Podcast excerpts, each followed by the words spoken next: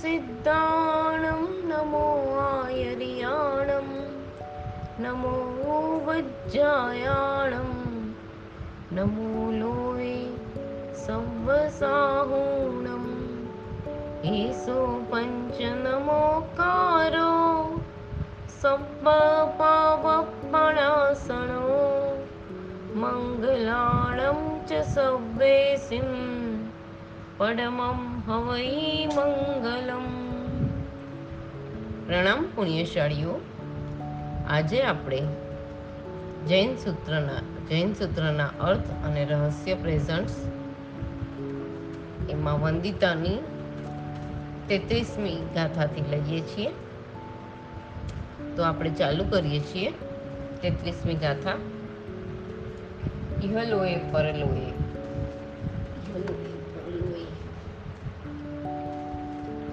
પરલોક આસંસા પ્રયોગ, જીવિત આસંસા પ્રયોગ, મરણ આસંસા પ્રયોગ અને કામભોગ આસનસા પ્રયોગ.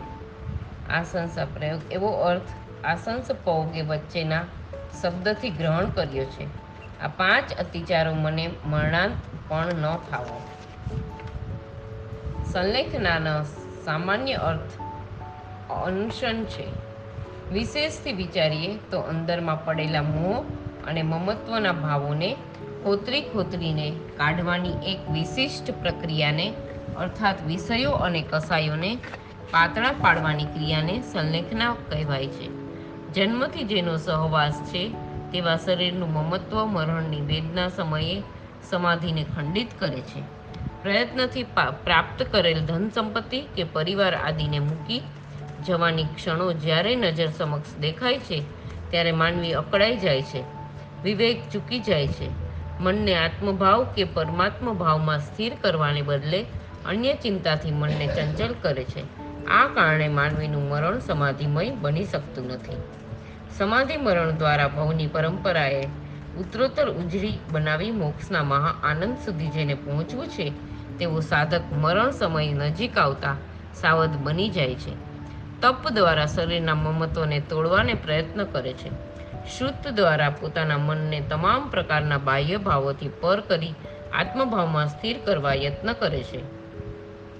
અને શીલ દ્વારા અનેક પ્રકારની ચેષ્ટાઓ ત્યાગ કરી કાયાને કોઈ ચોક્કસ આસનમાં સ્થિર કરવા યત્ન કરે છે. આ રીતે શ્રુત, શીલો અને તપાદી દ્વારા પોતાની શક્તિનો નિર્ણય કરી અંત સમય નજીક આવતા ચારેય અથવા ત્રણેય પ્રકારના આહારનો ત્યાગ કરી કાયાને સ્થિર કરી મનને આત્મભાવમાં સ્થાપન કરવાનો જ પ્રયત્ન કરાય છે.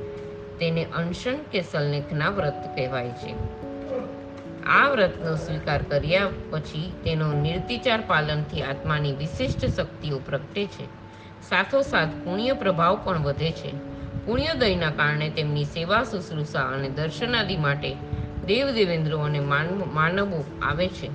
આવા સમયે જો મન ચલ વિચલ થાય તો આ ગાથામાં બતાવેલ દોષોની સંભાવના રહે છે. આ કારણે સાધક પહેલેથી સાવધ બની જાય છે. તે પ્રભુને પ્રાર્થના કરતા કહે છે કે, હે પ્રભુ, આ જીવનમાં તો આવા દોષોનું સેવન ન જ થવું, પરંતુ મરણાંત સમયે પણ આવા અતિચારો આ સેવન મારાથી ન થવું. ઇહલોક એટલે આ લોક વિશે. આ લોક સંબંધી ઈચ્છાનો વ્યાપાર. આ લોકનો અર્થ છે મનુષ્ય લોક. આ તપના પ્રભાવથી મરીને મનુષ્ય જીવનમાં હું ચક્રવર્તી, રાજા કે શ્રેષ્ઠી આદિ થાઉં. આવી ઈચ્છા રાખવી અથવા આ તપના પ્રભાવથી મને માન સન્માન મળે, મારો સત્કાર થાય, મારી સેવા ભક્તિ સારી થાય તેવી ઈચ્છા તે ઇહલોક આશંસા પ્રયોગ નામનો પ્રથમ અતિચાર છે. પરલોએ પરલોક વિશે પરલોક સંબંધી ઈચ્છાનો વ્યાપાર, પરલોકનો અર્થ છે મનુષ્ય સિવાયનો લોક.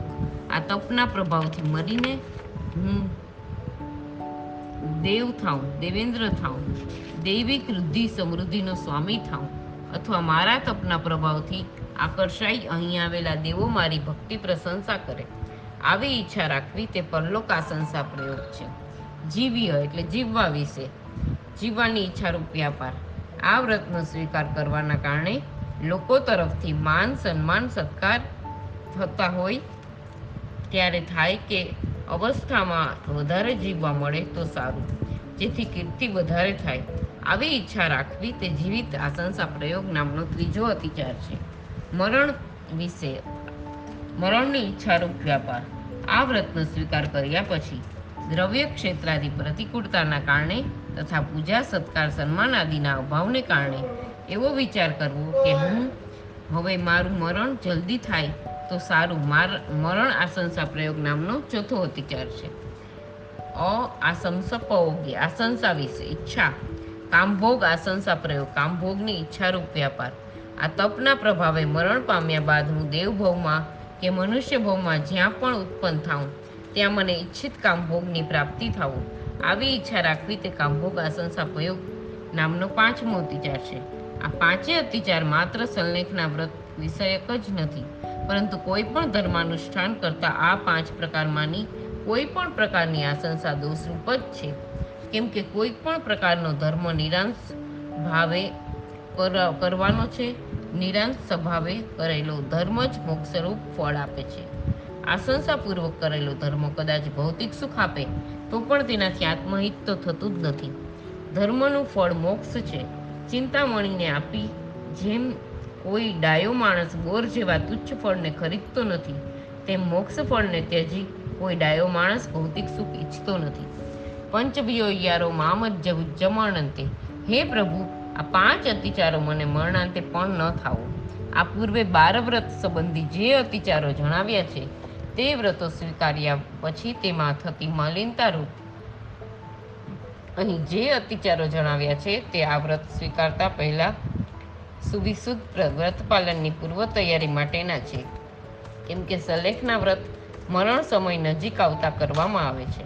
સલેખના વ્રત અને અંતે સમયે સમાધિ ભાવ ટકાવવો આ બંને કપરી વસ્તુ છે. તેમાં ટકી જવાય તો ત્યારે જ વિશિષ્ટ માન સન્માનની પ્રાપ્તિ થાય છે.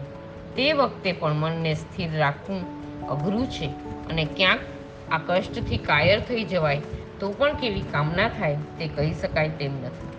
માટે આ બધા ભાવોની બચવા શ્રાવક રોજ પ્રતિક્રમણ કરતા પોતાનું પંડિત મરણ થાય. અંત સમયે કોઈ નબળો ભાવ સ્પર્શી ન જાય અને આ વ્રતનું અણિશુદ્ધ પાલન થાય.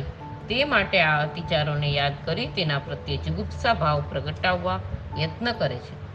અને શ્રાવક આ ગાથા બોલતા બોલે છે, હે ભગવંત, હું અત્યારે તો આ શરીરાદી મમત્વને ત્યજી આ વ્રત સ્વીકારી શકું તેમ નથી. તો પણ હે વિભુ મરણ સમય નજીક આવતા જ્યારે આ શરીરાદી મમતા ત્યજી, હું અનશન વ્રત સ્વીકારું, ત્યારે ક્યાંય આવી અયોગ્ય આશંસાઓ મારા વ્રતને મલિન ન કરે. માન સન્માનની કોઈ ઈચ્છાઓ મારા મનને વિહવળ કરે નહીં. કામભોગની કોઈ ભાવના મારા મૃત્યુને બગાડે નહીં. મારા મૃત્યુને સુધારવા અને અંત સમયે સમાધિ જ્વલંત રાખવા, હે પ્રભુ, આટલું સત્વ મને જરૂરથી આપજો. ચિત્તવૃત્તિની ઘડતર, અંત સમયની તૈયારી. આરાધનાનું અંતિમ ફળ સમાધિ મરણ છે. મરણને સમાધિમય બનાવવા દરેક શ્રાવકે હંમેશા તૈયારી કરવી જોઈએ. એક અને શાસ્ત્રમાં જણાવેલી આ ભાવનાઓથી હૃદયને ખાસ ભાવિત કરવું જોઈએ. એકત્વ ભાવના. હું એકલો આવ્યો છું અને મારે એકલા જ જવાનું છે. અહીં પણ મારા કર્માનુસાર જ મને સુખ દુઃખ મળવાના છે. દુઃખમાં સહાય કરનાર અને સુખને આપનાર મારા કર્મ સિવાય કોઈ નથી. આ રીતે એકત્વ ભાવનાથી હૃદયને ભાવિત કરવું. શુદ્ધ ભાવના, સમાધિ ભાવની પૂરક શાસ્ત્ર પંક્તિઓ વાંચી, વિચારી, કંઠસ્થ કરી, તેના ઉપર ઊંડી અનુપ્રેક્ષા કરી, શ્રુતને એ રીતે ભાવિત કરવું કે ગમે તે બી આપત્તિમાં તેના સહારે મનને સમાધિમાં રાખી શકાય. તપ ભાવના, શક્તિ મુજબ તપ કરવાનું ચાલુ રાખવું, જેના કારણે રોગાદીમાં આહાર પાણી ન લઈ શકાય, તે સ્વેચ્છાથી અણસણ વગેરે સ્વીકાર્યું હોય ત્યારે ક્ષુધા, તૃષાની વેદનાના સમયે મન અકળાઈ ન જાય. સત્વ ભાવના મહાપુરુષોના ચરિત્રોના વિચાર કરી સર્વ સ્થિતિમાં નિર્ભય રહેવાનો પ્રયત્ન કરવો. બળ ભાવના ગમે તેવી આપત્તિમાં પણ ધીરજ ખૂટી ન જાય. તે માટે શરીર બળ અને મનોબળને કેળવવા સતત પ્રયત્ન કરવો જોઈએ. આત્માને શરીરથી ભિન્ન જોતા શીખવું. જે થાય છે તે શરીરથી થાય છે. મને આત્મા કાંઈ થતું નથી. હું તો આ આત્મા છું. મારે શરીરની સાથે કાંઈ નથી કરવાનું. અને જે શરીરને પંપાડું છું, તે તો અહીં જ મૂકીને જવાનું છે. તે વાતને અતિ દ્રઢ કરવી. અર્યંતાદિના ધ્યાનમાં મનને સ્થિર કરવા યત્ન કરવો. કરેલા દુષ્કૃત્યોની આત્મસાક્ષીએ નિંદા કરવી અને ગુરુ સમક્ષ ગ્રહા કરવી. સુકૃતોનું સતત સ્મરણ કરવું. અર્યંતાદી ચારનું સ્મરણ શરણ સ્વીકારવું સામાન્યથી સર્વ પાપોનું પ્રતિક્રમણ કરવાનું. એની આવી છે ગાથા, કાયે, કાયણ કાયસ ચોત્રીસમી ગાથા. સર્વ વ્રતોના અતિચારોમાં કાયિક અતિચારોનું કાયા વડે, વાચિક અતિચારોનું વાણી વડે અને માનસિક અતિચારોનું મન વડે હું પ્રતિક્રમણ કરું છું. સવ સવૈયા યારસ કાયણ કાયસ પરિકમે કાયિક અતિચારોનું કાયા વડે હું પ્રતિક્રમણ કરું છું. વ્રતોને મલિન કરનારા કોઈ પણ અતિચાર લગભગ અને અહીંયા પકડવું કરનારા કોઈ પણ અતિચાર લગભગ ત્રણેય યોગોની સંભવતા હોય છે. તો પણ કોઈક અતિચારમાં કાયાની મુખ્યતા હોય છે. તો કોઈકમાં મન વચનની મુખ્યતા છે. તેથી અહીં તે મુખ્યતાને લક્ષમાં રાખીને જણાવ્યું કે કાયા દ્વારા જે દોષો સેવાયા હોય, અર્થાત કાયા ઉપર નિયંત્રણ નહીં રહેવાના કારણે કાયાના મમત્વના કારણે કે કાયિકના અનુકૂળતા પ્રાપ્ત કરવાના કારણે જે કોઈ જીવોનો વધ વધ, બંધ આદિ થયા હોય તે વ્રત સંબંધી કાયિક અતિચારો છે. આ સર્વ દોષોનું હે ભગવંત, હું કાયાથી પ્રતિક્રમણ કરું છું. એટલે કે કાયાના રાગથી આ દોષોનું સેવન થયું છે. તે કાયાના રાગને તપ કાર્યોત્સર્ગ આદિની ક્રિયા દ્વારા દૂર કરવાનો યત્ન કરું છું. સવસવયા યારસ સર્વ વ્રતોના વાચિક અતિચારોનું વાણી વડે હું પ્રતિક્રમણ કરું છું. વ્રતધારી શાવકની ભાષા કોઈને પીડા થાય તેવી ન હોવી જોઈએ. આમ છતાં કસાઈની આધીનતાને, વિષયોની આસક્તિથી કે વિચાર્યા વિના જ ભૂલાઈ જવાના કારણે કોઈને દુઃખ થાય તેવા શબ્દો ઉચ્ચાર્યા હોય, કોઈ ઉપર આડ ચડાવી હોય, કોઈને કલંક લાગે તેવો વાણીનો વ્યવહાર કર્યો હોય, તો તે બદલ દુઃખાદ્ર હૃદયે થયેલી ભૂલ બદલ મિચ્છામી દુક્કડમ આપું છું અને પુનઃ આવું ન થાય તે માટે વિચારીને બોલવાના નિયમરૂપ વ્રતોમાં પુનઃ સ્થિર થઉં છું. મણસા માણસ યસ્સા. સર્વ વ્રતોના અતિચારોમાં માનસિક અતિચારોનું મન વડે હું પ્રતિક્રમણ કરું છું. વ્રતધારી શ્રાવક પોતાના મનને સતત શુભ ભાવમાં રાખવા યત્ન કરતો હોય છે, તો પણ મન ચંચળ છે. ચંચળ મનને વ્રતના ભાવમાં સ્થિર રાખવું અઘરું છે. મોહને આધીન થઈ વ્રત માલિન્ય થાય તેવા મનમાં કરેલા માઠા વિચારો વ્રતની મર્યાદાનું ઉલ્લંઘન થાય. તેવું અશુભ ચિંતન દેવગુરુ ધર્મ પ્રત્યે કરેલી શંકા, કુશંકાઓ કે આત્રૌદ્ર ધ્યાન એ સર્વ વ્રતો વિષયક માનસિક અતિચારો છે. સર્વ દોષોનું હે ભગવંત, હું મનથી પ્રતિક્રમણ કરું છું. પુનઃવ્રતાદિ સ્થિર કરું છું. મન વચન કાયાના નિયંત્રણ વિના વ્રત નિયમોનું સુવિશુદ્ધ પાલન અશક્ય છે. આ વસ્તુ હું સમજું છું. તો પણ આજના દિવસમાં હું મારા મન વચન કાયા ઉપર પૂર્ણ નિયંત્રણ રાખી શક્યો નથી. આ કારણે ઘણે સ્થળે હું વ્રત મર્યાદા ચૂકી ગયો છું. આ મેં ખોટું કર્યું છે. આ પાપથી પાછા વળવા હું કાયાના અનુકૂળ વ્યવહારથી થયેલા દોષોનું કાયાને પ્રતિકૂળ બને તેવા વ્યવહાર દ્વારા, વાણીના અનિયંત્રણથી થયેલા દોષોનું વાણીના નિયંત્રણ દ્વારા અને મનની ચંચળતાથી થયેલા દોષોનું મનને અશુભ ભાવથી રોકી શુભ ભાવમાં સ્થિર કરવા દ્વારા પ્રતિક્રમણ કરીશ. હવે ગાથા નંબર પાંત્રીસ. મંદળ વય શિખા વેસુ દેવગુરુને વંદન. બાર વ્રત શિક્ષા, ત્રણ ગારવ, ચાર સંજ્ઞા, ચાર કસાઈ, ત્રણ દંડ, ત્રણ ગુપ્તી, પાંચ સમિતિ એ સર્વના વિષયમાં જે અતિચાર લાગ્યો હોય તે સર્વની નિંદારૂપ હું પ્રતિક્રમણ કરું છું. વંદન એટલે દેવ દેવવંદન ને ગુરુવંદન. ગુણેચ્છુ શ્રાવકે અનંત ગુણના સાગર અર્યંત પરમાત્માનું ત્રીસ અધ્યાયે દર્શન, વંદન અને પૂજન કરવું તથા સંયમાદિ ગુણોના સ્વામી શ્રવણ ભગવંતોનું ઉભયટક ઉભયટંક વંદન, દર્શન, શુશ્રુષા, શુશ્રુષાદિ કરવા. તેવો નિયમ કરવો જોઈએ. આ પ્રકારે નિયમ કરવામાં આવે તો જ પોતાના દોષોને દૂર કરી તે સમતાદી ગુણોને પ્રાપ્ત કરી શકે છે. પ્રમાદાદી દોષોને કારણે શ્રાવક આ પ્રકારના નિયમ ન કરે.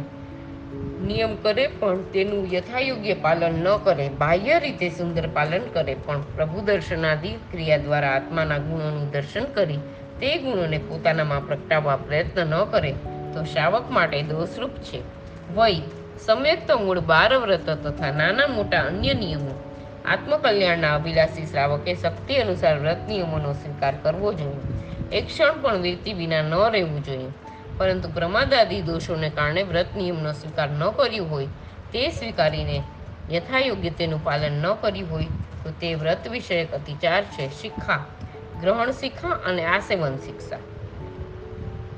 વિનયપૂર્વક ગુરુ ભગવંત પાસેથી સૂત્રો તથા અર્થનું જ્ઞાન મેળવવું તે ગ્રહણ શિક્ષા છે અને મેળવેલ સૂત્રો તથા અર્થના જ્ઞાનને જીવનમાં કેવી રીતે ઉતારવું તેનું પ્રેક્ટિકલ આચારાત્મક જ્ઞાન મેળવવું, અર્થાત સાધુએ સાધુની સમાચારીનું અને શ્રાવકે શ્રાવકની સમાચારીનું શાસ્ત્રાનુસારી પાલન કેવી રીતે કરવું, તેની શિક્ષા મેળવવી તે આસેવન શિક્ષા છે.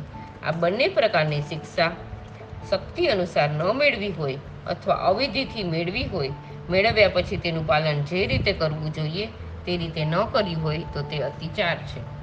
હવે ગારવેશું રસ ગારવ વૃદ્ધિ ગારવ અને સાટા ગારવ આ ત્રણ પ્રકારના ગારવ કે આઠ પ્રકારના મદના વિષયમાં. ગારવનો અર્થ છે વૃદ્ધિ કે આસક્તિ અથવા ગારવનો અર્થ ગુરુતા, મોટાઈ છે.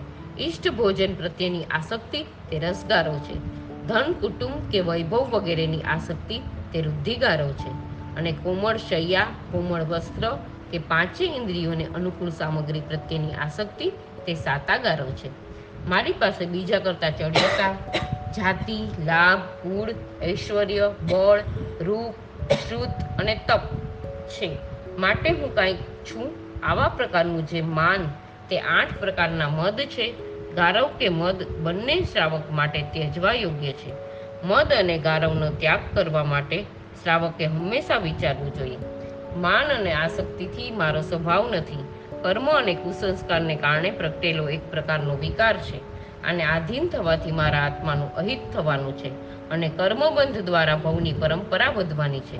આવું વિચારી શ્રાવકે માન અને ગારવના સંસ્કારોને નષ્ટ કરવા પ્રયત્ન કરવો જોઈએ. આસક્તિના કે અનુકૂળતાના ભાવો યોગ્ય નથી.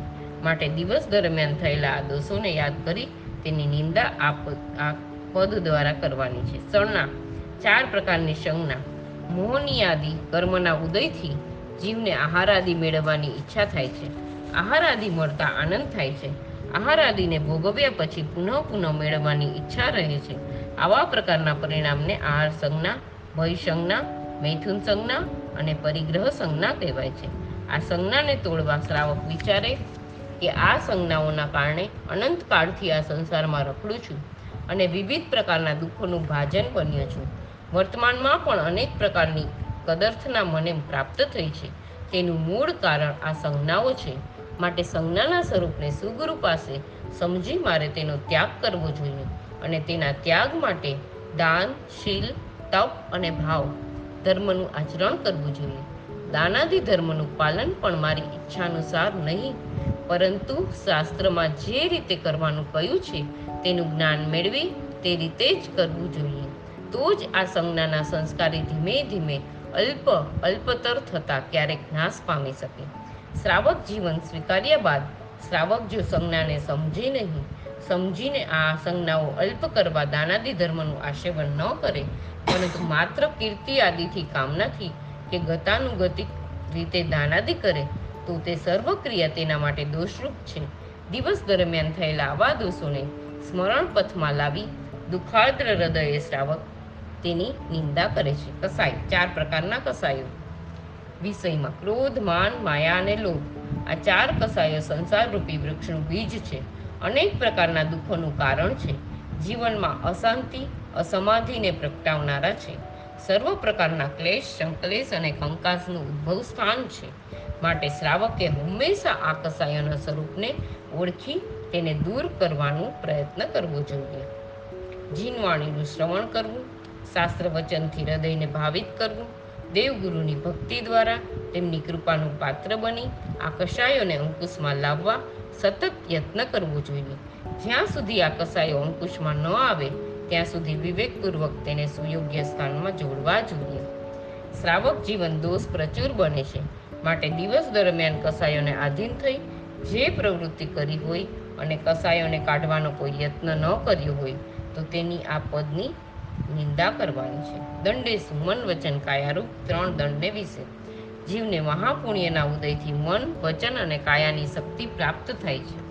પ્રાપ્ત થયેલી આ શક્તિનો સદુપયોગ કરવાથી આત્મા મહાસુખને પ્રાપ્ત કરે છે અને પ્રાપ્ત થયેલી આ શક્તિઓનો દુરુપયોગ કરવાથી આત્માને નરકાદિના મહાદુઃખો ભોગવવા પડે છે. માટે નરકાદિના દુઃખોને પ્રાપ્ત કરાવનાર આ મન, વચન, કાયાના યોગોને મનદંડ વચનદંડ અને કાયાદંડ કહેવાય છે. પ્રાપ્ત થયેલા ત્રણેય શક્તિઓ દંડરૂપ ન બને તે માટે શ્રાવકે સતત સાવધ રહેવું જોઈએ. તેની સાથે જોડવા યત્ન કરવો જોઈએ. તેમની ભક્તિ, તેમનું ધ્યાન, તેમના જ ગુણગાન અને તેમની જ ઉપાસના કરવામાં ત્રણેય યોગોને ઉદ્યમશીલ રાખવા જોઈએ. આમ કરી ત્રણેય યોગોનો સફળ કરવા જોઈએ. તેના બદલે વિષય કશાયને આધીન બની આ ત્રણેય યોગોને આત્માનું અહિત થાય તેવા અહિંસાથી માર્ગે પ્રવર્તાવા તે દોષ છે. અને તેની હું નિંદા કરું છું. ગુપ્તિ સુવ, સમય સુવ. ત્રણ ગુપ્તિ અને પાંચ સમિતિના વિષયમાં. શ્રાવકે સામાયિક આદિ કાળમાં સમિતિ ગુપ્તિનું પાલન અવશ્ય કરવાનું છે. પરંતુ પ્રમાદ આદિ દોષોના કારણે તેનું પાલન ન થયું હોય તો તે દોષરૂપ છે. જો અયારો, તમ નિંદે. આ સર્વ વિષયોમાં જે અતિચાર થયો હોય તેની હું નિંદા કરું છું.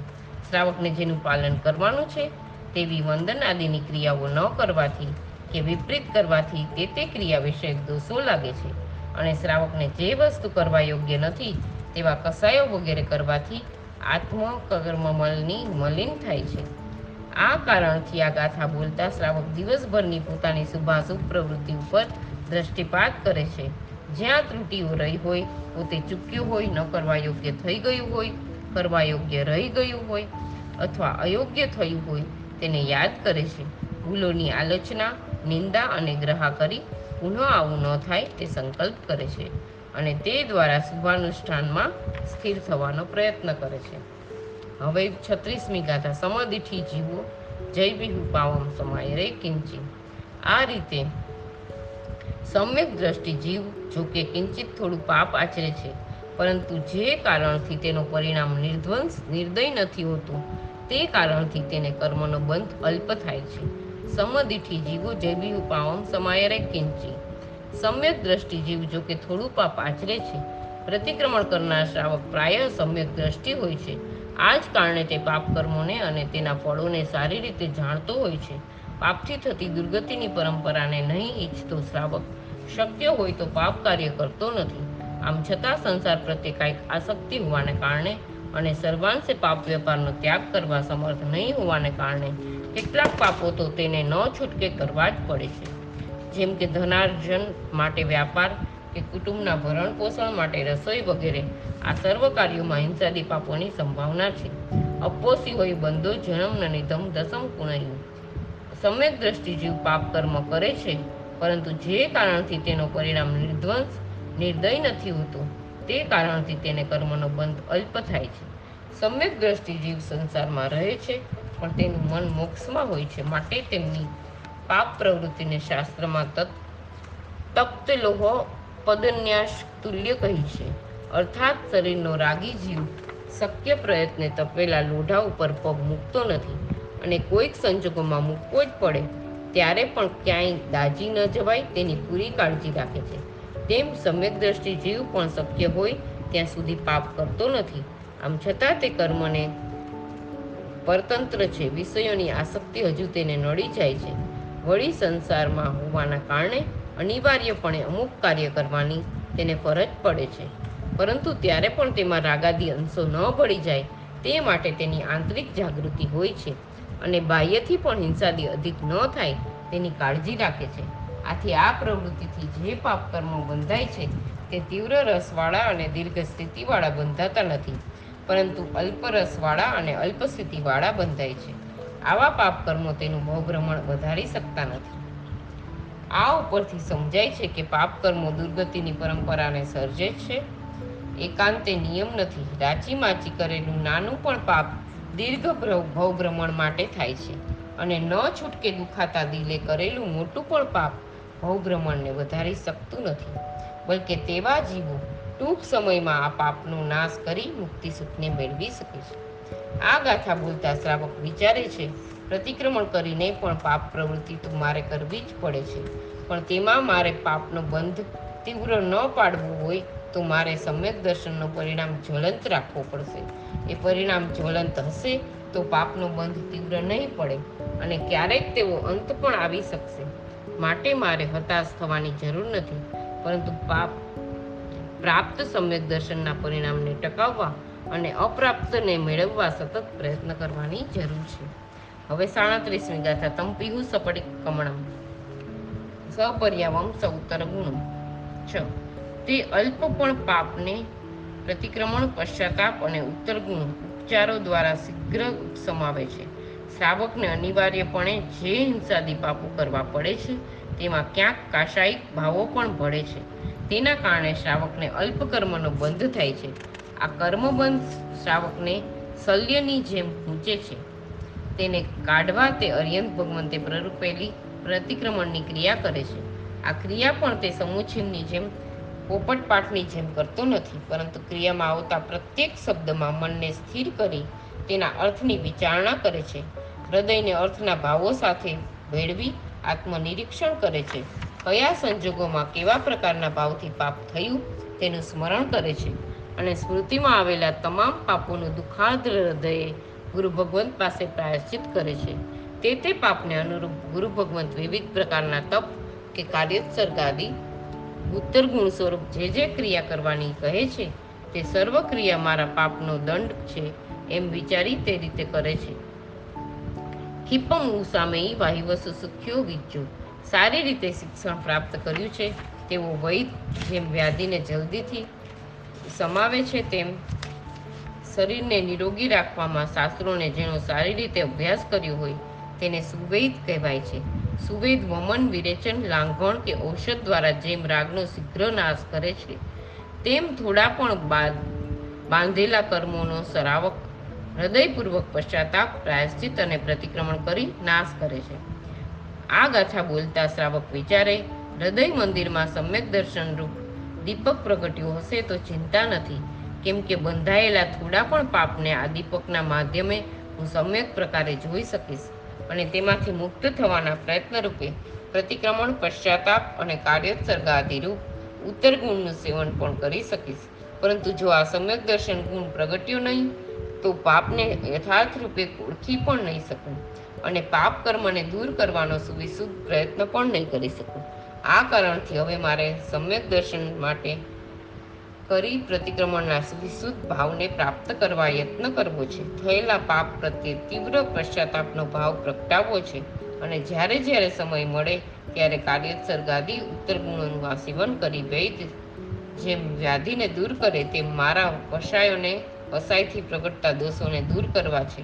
પ્રભુ આપના પ્રભાવે મને તેમાં સફળતા પ્રાપ્ત થાવો આડત્રીસમી ગાથા જહા વિષમ કુઠ્ઠ ગયું. જેમ મંત્ર અને મૂળમાં વિશારદ એવા વૈદો, જેમ ઉદરમાં ગયેલા ઝેરનો, મંત્રો અને મૂળ વડે ઘણી નાખે છે. તેથી તે વિષગ્રસ્ત માણસ નિર્વિષ થાય છે. તે જ રીતે અલ્પ પાપ બંધવાળો શ્રાવક પણ પ્રતિક્રમણ આદિથી પાપયુક્ત થાય છે. પાપ મુક્ત થાય છે. જા વિષમ કુઠ્ઠ ગયમ મંતમૂલ વિસારયા વિજ્જા હણંતી મંતે જેમ પેટમાં ગયેલ વિષને મંત્રમૂળના વિસારદ વૈદો મંત્રો પણ વડે હણે છે. પ્રાણનાશક વસ્તુને વિષ કહેવાય છે.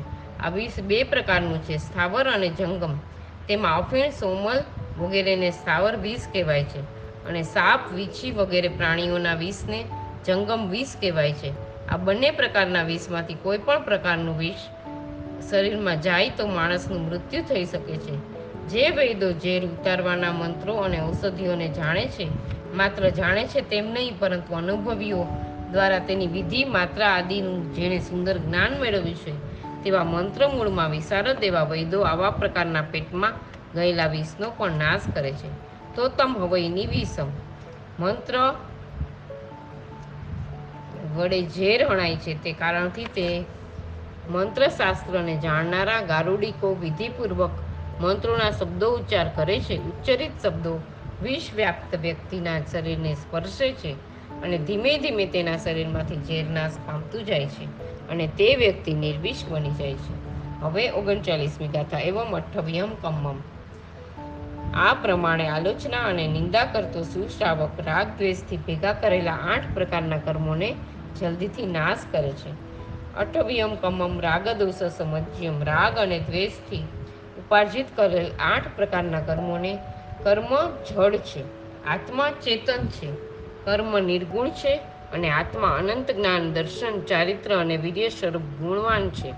અનંત શક્તિવાન આત્મા પણ મોહથી મૂંઝાવાના કારણે અનુકૂળ સામગ્રી અઠવ્યમ કમમ રાગદોષ સમજ્યમ અને પ્રતિકૃળ સામગ્રી તેમાં, હા, તેમાં રાગ કરે છે અને પ્રતિકૃળ સામગ્રી મળતા તેમાં દ્વેષ કરે છે. આ રાગ દ્વેષના કારણે આત્મામાં એક એવા પ્રકારનો પરિણામ રૂપ ચિકાસ પેદા થાય છે કે જેના કારણે આત્મા જ્ઞાનાદિ ગુણોને ઢાંકનાર જ્ઞાનાવર્ણ્ય આદિ આઠ પ્રકારના કર્મો સાથે સંબંધમાં આવે છે. આત્મા અને કર્મોનો આ સંબંધ તે જ સંસાર છે અને આ સંબંધને કારણે આખું આ ભવનાટક ઊભું થયું છે. જન્મ અને મૃત્યુ, હર્ષ અને શોક, સુખ અને દુઃખ, સંયોગ અને વિયોગ, આ બધાનું મૂળ કર્મ છે. કર્મ સાથે આત્માનો સંબંધ ન થાય તો જન્માદિ થવાનો સંભવ જ નથી. શ્રાવક સમજે છે કે વર્તમાનમાં જે કોઈ દુઃખની પરંપરા સર્જાઈ રહી છે અને ભવિષ્યમાં જે કોઈ દુઃખની પરંપરા સર્જાવાની છે, તેનું મૂળ કારણ મેં બાંધેલા કર્મો છે. માટે મારે સુખી થવું હોય તો સૌ પ્રથમ આ પાપ કર્મોનો નાશ કરવો જોઈએ. એવમ અલોઅંતો અનિદંતો કિપમણે સુસાવો એ પ્રમાણે સુવેદ જેમ ઝેરના નાશ કરે છે તેમ આલોચના અને નિંદા કરતો શ્રાવક જલ્દીથી કર્મોને હણી નાખે છે। શરીરમાંથી વિષ કાઢવા જેમ ગારુડીકો મંત્રનો ઉપયોગ કરે છે। સુશ્રાવક પણ રાગદ્વેષથી બંધાયેલા આઠેય પ્રકારના કર્મોનો નાશ કરવા સૌ પ્રથમ આલોચના કરે છે। તે માટે સાધક પોતાની ઉપયોગ ધારાને બાહ્ય વિષયોથી ઉઠાવી જાત તરફ વાળે છે। આત્માના કુસંસ્કારોનો ખ્યાલ આવતા સાધકનું હૈયું અત્યંત ખળભળી ઉઠે છે. તેને થાય છે કે ક્યાં મારું નિર્મળ થવાનું લક્ષ્ય અને ક્યાં મારી આ મલિનતા? કેવી રીતે દોષોનું સેવન કર્યું? પોતાના કયા કુસંસ્કારો, લાગણીઓ કસાયો? વિષયો, પ્રમાદ આતરુદ્ર ધ્યાનના પરિણામોને કારણે પોતે ભૂલ કરી તેનો ઊંડાણથી વિચાર કરે છે. જે દોષ સેવાયા તે સંયોગવશ સેવાયા. કે લાગણીવશ સેવાયા, રાચી માચીને સેવ્યા કે અકસ્માતથી સેવાઈ ગયા? પરવસ્તાથી સેવ્યા કે સ્વવસ્તાથી સેવાયા? સ્વરૂચિથી સેવાયા કે પરના આગ્રહથી સેવાયા? દોષોનું સેવન કરતી વખતે રાગ દ્વેષની આધીનતા કેવા પ્રકારની હતી? તેના કારણે કયા જીવોનો વધ થયો? કેટલાને પીડા થઈ? જૂઠ ચોરી વગેરેનો કેટલો આશ્રય લીધો? કોના સુખની ઉપેક્ષા થઈ? કોનું મારાથી અહિત થયું? કોના હિતની ચિંતા કરવાની રહી ગઈ. વગેરે સર્વ બાબતોને સમ્યક પ્રકારે આલોચે, વિચારે, આલોચના કર્યા બાદ જેટલા પ્રમાણમાં રાગાદી અશુભ ભાવો થયા છે, તેટલા અથવા તેનાથી અધિક માત્રામાં પશ્ચાતાપરૂપ શુભ ભાવ પ્રગટ કરે, શુભ ભાવને પ્રગટાવવા શ્રાવક વિચારે છે. મોહ અને મમતાને આધીન થઈ મેં જે કર્યું તે ખોટું કર્યું છે. ભગવાનના આવા ઉત્તમ શાસનને પામીને પણ હું હારી ગયો છું. સદગુરુના વચન અમૃતના પાન કરવા છતાં પ્રમાદથી હું ઘણું ચૂકી ગયો છું. હું પાપી છું, હું અધમ છું, હું કાયર છું, હું નમાલો છું, જેના કારણે નાના નાના નિમિત્તોમાં કાં તો રાગથી રંગાઈ જાય છું, રંગાઈ જાઉં છું, કાં તો આવેશમાં આવી જાઉં છું અને ન કરવાનું કરી બેસું છું. ખરેખર મારી આ વૃત્તિ અને પ્રવૃત્તિને ધિક્કાર છે. આ પ્રમાણે પોતાના પાપની નિંદા કરતો સુશ્રાવક કરેલા પાપને તત્ક્ષણ ભણી નાખે છે.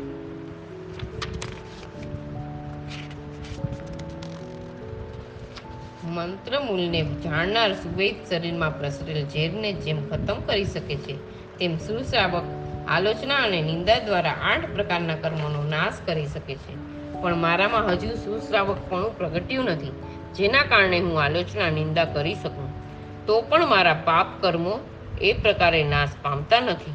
પ્રભુ આપની કૃપા વિના યોગ્યતા પણ પ્રગટતી નથી અને જેવો જોઈએ તેવો પ્રયત્ન પણ થતો નથી. આપના ચરણોમાં મસ્તક મૂકી એક પ્રાર્થના કરું છું કે પ્રભુ, આપ મારામાં સુશ્રાવકપણું પ્રગટાવો અને મને કર્મના બંધનથી મુક્ત કરો. કયે પાવો બી મનુષ્યો ચાલીસમી ગાથા. કરેલા પાપવાળો મનુષ્ય ગુરુ પાસે આલોચના, નિંદા કરીને ઉતારેલા ભારવાળા મનુષ્યની જેમ પાપ ભારથી અતિ હલકો થાય છે. જેણે પાપ કર્યા છે એવો પાપી પણ મનુષ્ય. સંસારમાં રહેલો સમ્યક દ્રષ્ટિ મનુષ્ય પાપને પાપરૂપ સમજે છે, છતાં તેનાથી પણ પાપ થઈ જાય છે. માટે તે કૃત પાપવાળો તો છે જ, પરંતુ તે પાપને પાપરૂપ સમજે છે. જેથી મારાથી આ પાપ થયું છે, ક્યારે હું આ પાપથી મુક્ત થઈશ? આવી ચિંતાથી સતત વ્યગ્ર રહેતો હોય છે. આથી પાપનાશક ઉપાયો કરવામાં પણ સતત પ્રવૃત્તિ કરે છે. આલોય નિંદી ગુરુ, નિંદીય ગુરુ સગાશે. ગુરુ સમક્ષ આલોચના કરીને, નિંદા કરીને, પોતે કરેલા પાપોની ગમે તેની પાસે કે ગમે ત્યાં આલોચના કરવાથી શ્રાવકને લાભ થતો નથી. આથી પાપના બોજ તળે દબાયેલો શ્રાવક પહેલા ગુરુની શોધ કરે છે, સદગુરુ મળે તો તેમની સમક્ષ પશ્ચાતાપપૂર્વક પાપનું પ્રકાશન કરે અને ગુરુ ન જ મળે તો જ્ઞાનાદિના ઉપકરણમાં ગુરુની સ્થાપના કરી. ગુરુ ભગવંત મારી સમક્ષ જ છે. તેવો ભાવ હૃદયમાં ધારણ કરી નતમસ્તકે જે પાપ જે રીતે જે ભાવથી કર્યા હોય તે પાપની તે રીતે આલોચના કરી. શ્રાવક કહે, હે ભગવંત, સંસારના રાગને કારણે કે પ્રમાદના કારણે મેં ઘણા પાપ કર્યા છે તે મેં ખોટું કર્યું છે. મારા પ્રમાદાદી દોષને ધિક્કાર છે. તે સ્વરૂપે નિંદા કરે. આ રીતે આલોચના અને નિંદા કરવાથી શું પરિણામ આવે છે તે હવે જણાવે છે. હોય અહિરે ગલહુઓ અત્યંત હળવો થાય છે. પાપના ભારથી દબાયેલો પણ શ્રાવક ગુરુ સમક્ષ આ રીતે આલોચના અને નિંદા કરીને અત્યંત હળવો થઈ જાય છે. જ્યાં સુધી આ રીતે આલોચના નહોતી કરી, ત્યાં સુધી તેના મન ઉપર પાપનો બોજો હતો. આ પાપથી મારે શું થશે તેની ચિંતા હતી. પાપના કેવા વિપાકો વેઠવા પડશે તેનો ભય હતો. પરંતુ એકવાર સરળ ભાવે પશ્ચાતાપ સાથે ગુરુ ભગવંત પાસે જે પાપ જે રીતે થયું છે તે જણાવી દીધા પછી અને ગુરુ ભગવંતોએ આપેલું પ્રાયશ્ચિત સ્વીકારી લીધા પછી તેને વિશ્વાસ થઈ જાય છે કે હવે મારે કોઈ ચિંતા નથી, હવે મને કોઈ ડર નથી, હવે મારે પાપના કટુ વિપાકો ભોગવવા પડશે નહીં. આ રીતે પાપના ભારથી મુક્ત થઈ હળવો ફૂલ બની જાય છે. તેની હળવાશ કેવી છે? તે સૂત્રકાર એક દ્રષ્ટાંતથી સમજાવે છે. ઓહરીય ભરવો ભાર બહો. ભારવા જેમ ભારને દૂર કરીને હળવો થાય છે, તેમ પોતાની ક્ષમતા કરતાં અધિક વજન ઉચકતો મજૂર જ્યારે થાકી જાય છે, ત્યારે ક્યારે આ ભાર ઉતારી હળવાશ અનુભવું તેવું વિચારતો હોય છે. તેમાં યોગ્ય સ્થળ આવતા તે ભારને મૂકી દે છે અને હાસ હવે હળવો થયો, એમ હળવાશનો અનુભવ કરે છે. તેમ પ્રતિક્રમણ કરનાર શ્રાવક પણ પ્રતિક્રમણની ક્રિયા દ્વારા મન ઉપરના પાપના ભારને ઉતારી હળવાશનો અનુભવ કરે છે. જે શ્રાવકો ભાવપૂર્વક પ્રતિક્રમણ કરે છે, સૂત્રની એક એક ગાથા બોલી પોતાના પાપોને યાદ કરી ગુરુ ભગવંત સમક્ષ આલોચના અને નિંદા કરે છે. તે શ્રાવકોને આ ગાથા બોલતા જરૂર એવો અનુભવ થાય છે કે હાસ, કર્મનો ભાર ઘટ્યો, મારા પાપના અનુબંધો તૂટ્યા અને મારા કુસંસ્કારો ઓછા થયા. અને તેથી તે આનંદ પણ અનુભવે છે. હવે એક ક્વેશ્ચન છે આમાં. પ્રતિક્રમણની ક્રિયા કરનાર દરેક શ્રાવક આ રીતે પાપથી હળવો થઈ શકે?